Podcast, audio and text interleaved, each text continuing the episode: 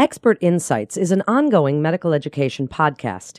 The Carle Division of Continuing Education designates that each episode of this enduring material is worth a maximum of 0.25 AMA PRA Category 1 credit.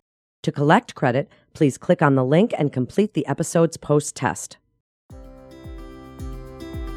This podcast forum is brought to you to share expertise and insights within our integrated delivery system to help us improve the health of the people we serve and achieve world class accessible care. This is Expert Insights. Here's your host, Melanie Cole. Welcome to Expert Insights with the Carle Foundation Hospital. I'm Melanie Cole, and today we're discussing C. diff. And joining me is Dr. Gautam Varma. He's an infectious disease physician at the Carle Foundation Hospital. Dr. Varma, it's a pleasure to have you here. First, give a working definition of C. diff and what diseases result and can result from a C. diff infection. C. diff is a bacterial infection that most commonly can cause diarrhea. It's a diarrhea we see in the hospital setting quite often, and it can range from simple diarrhea to fulminant organ failure and cause something called toxic megacolon, which is uh, bowel dilation, which can be fatal in a lot of cases. So the range of type of infection can be quite broad. So, what patients are at an increased risk? And tell us while you're telling that how it's transmitted. Where's it found?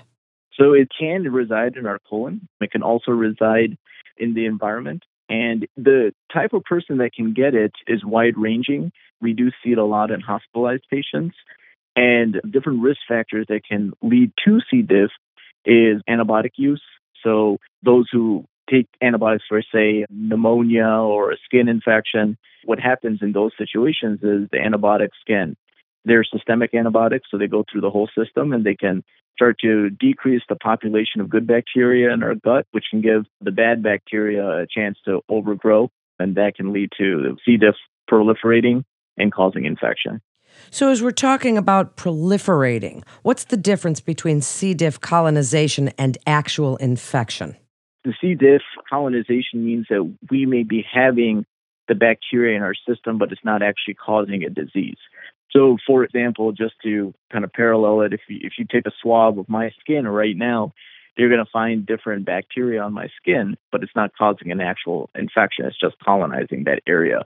But for example, if I started developing redness and my skin became more painful and tender and started having drainage, we can then say that the bacteria that were on my skin that were colonizing it started acting up and causing infection.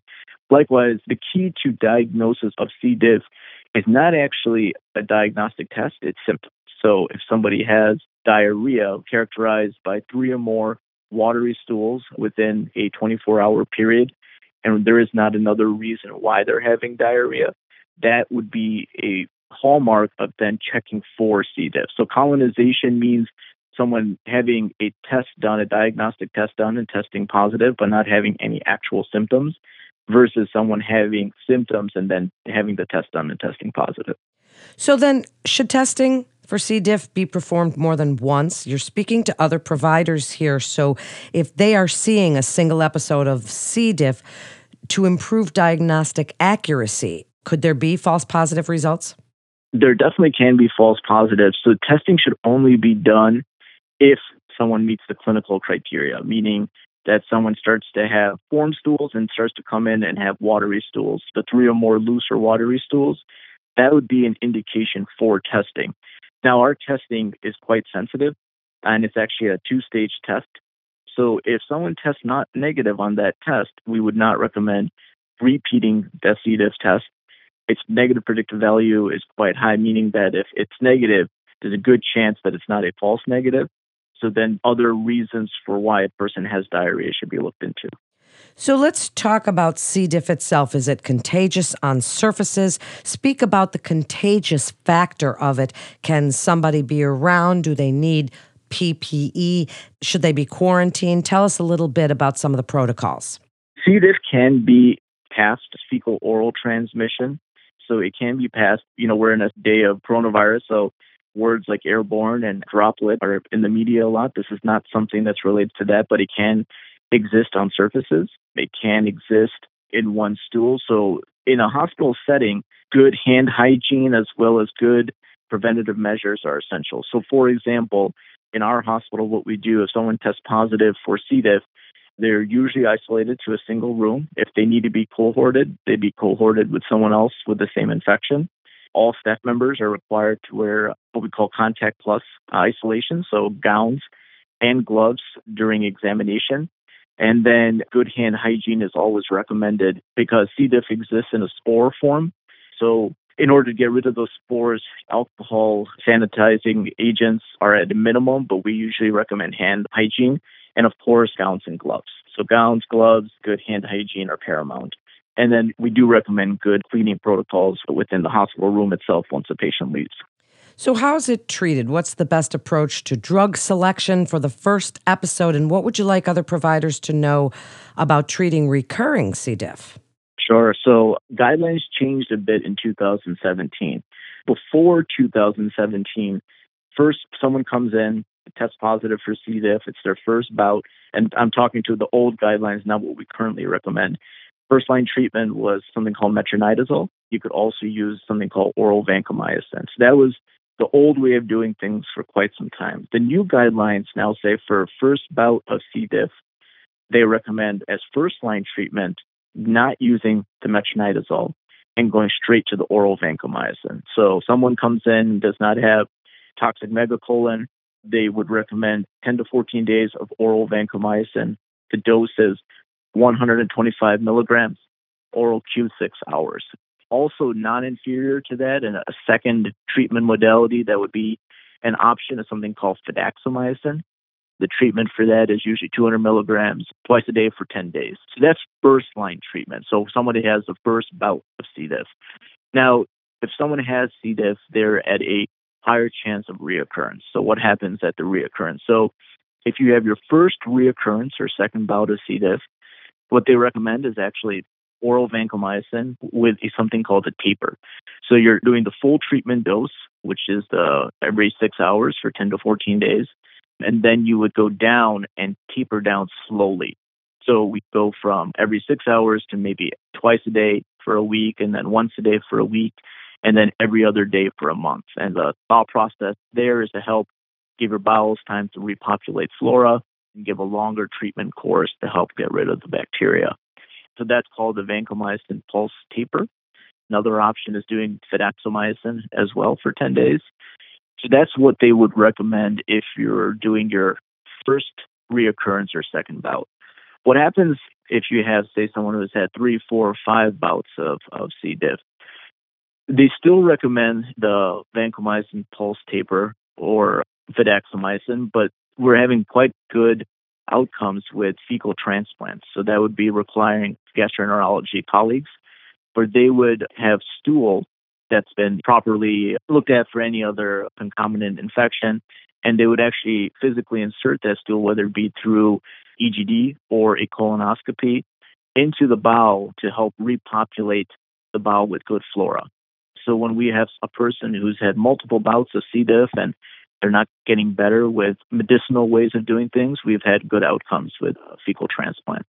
Wow, that's so interesting. Dr. Varma, do you feel personally that antibiotic and antimicrobial stewardship programs might reduce the incidence of C. diff or as well as probiotics? Can they help to prevent the antibiotic associated diarrhea and maybe reduce C. diff associated diarrhea in children and adults? I'll start off with the probiotics. Unfortunately, the data is not conclusive if probiotics will actually help prevent or reduce chances of C. diff. So there's some meta-analysis that are small studies that say they may help, but looking at the Infectious Disease Society of America guidelines, they can't say officially that probiotics would help prevent that. So what I usually tell a patient is someone wants to take a yogurt or takes a probiotic, I'm not going to stand in the way or speak negatively about it. We can't say for sure that it's going to help prevent anything. So it's just with that understanding. From an antibiotic stewardship standpoint, I think that's paramount and key to helping prevent C. diff or reduce the chances of, of obtaining it. For example, doctors can sometimes give antibiotics for, say, a pneumonia, and it could be a simple viral pneumonia, but they can give a bacterial course in those situations, you know, I think looking at a patient clinically is key because you can receive antibiotics for something, say, as a as benign as a pneumonia, a simple pneumonia that may not have needed those antibiotics and now have developed C. diff. So I think antibiotic stewardship is key. So one, limiting antibiotics if they're not necessary. Two, reducing the course of antibiotics. So different disease processes require different lengths of antibiotics. So sticking with the pneumonia idea, you can treat a pneumonia for anywhere from five to 14 days.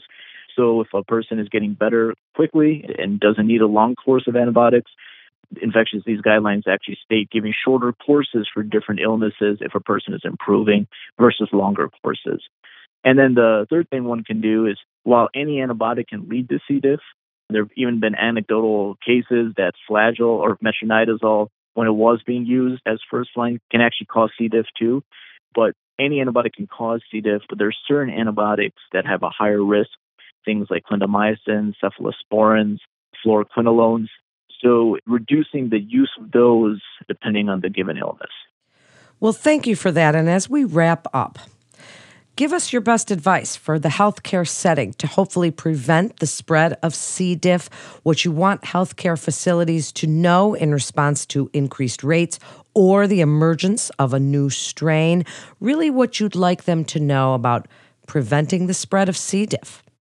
I think the keys are one, appropriate testing knowing when to test someone who's on, say, a laxative is going to have loose stool in the first place. So knowing when to appropriately test, looking at the overall clinical picture, you know, three or more loose stools within 24 hours that wasn't existing at first, any concomitant abdominal pain, any elevation in WBC count or white blood cell count.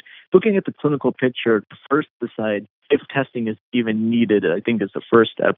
And then while in the hospital, good hand hygiene, making sure one is gowned and gloved appropriately, making sure one is using hand hygiene before and after leaving the patient's room.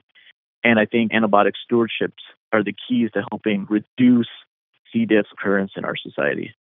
What a great informative segment. Dr. Varma, thank you so much for joining us. And that concludes this episode of Expert Insights with the Carle Foundation Hospital. For a listing of Carle providers and to view Carle sponsored educational activities, please visit our website at carleconnect.com for more information and to get connected with one of our providers. We hope the information gained will be applicable to your work and life. I'm Melanie Cole.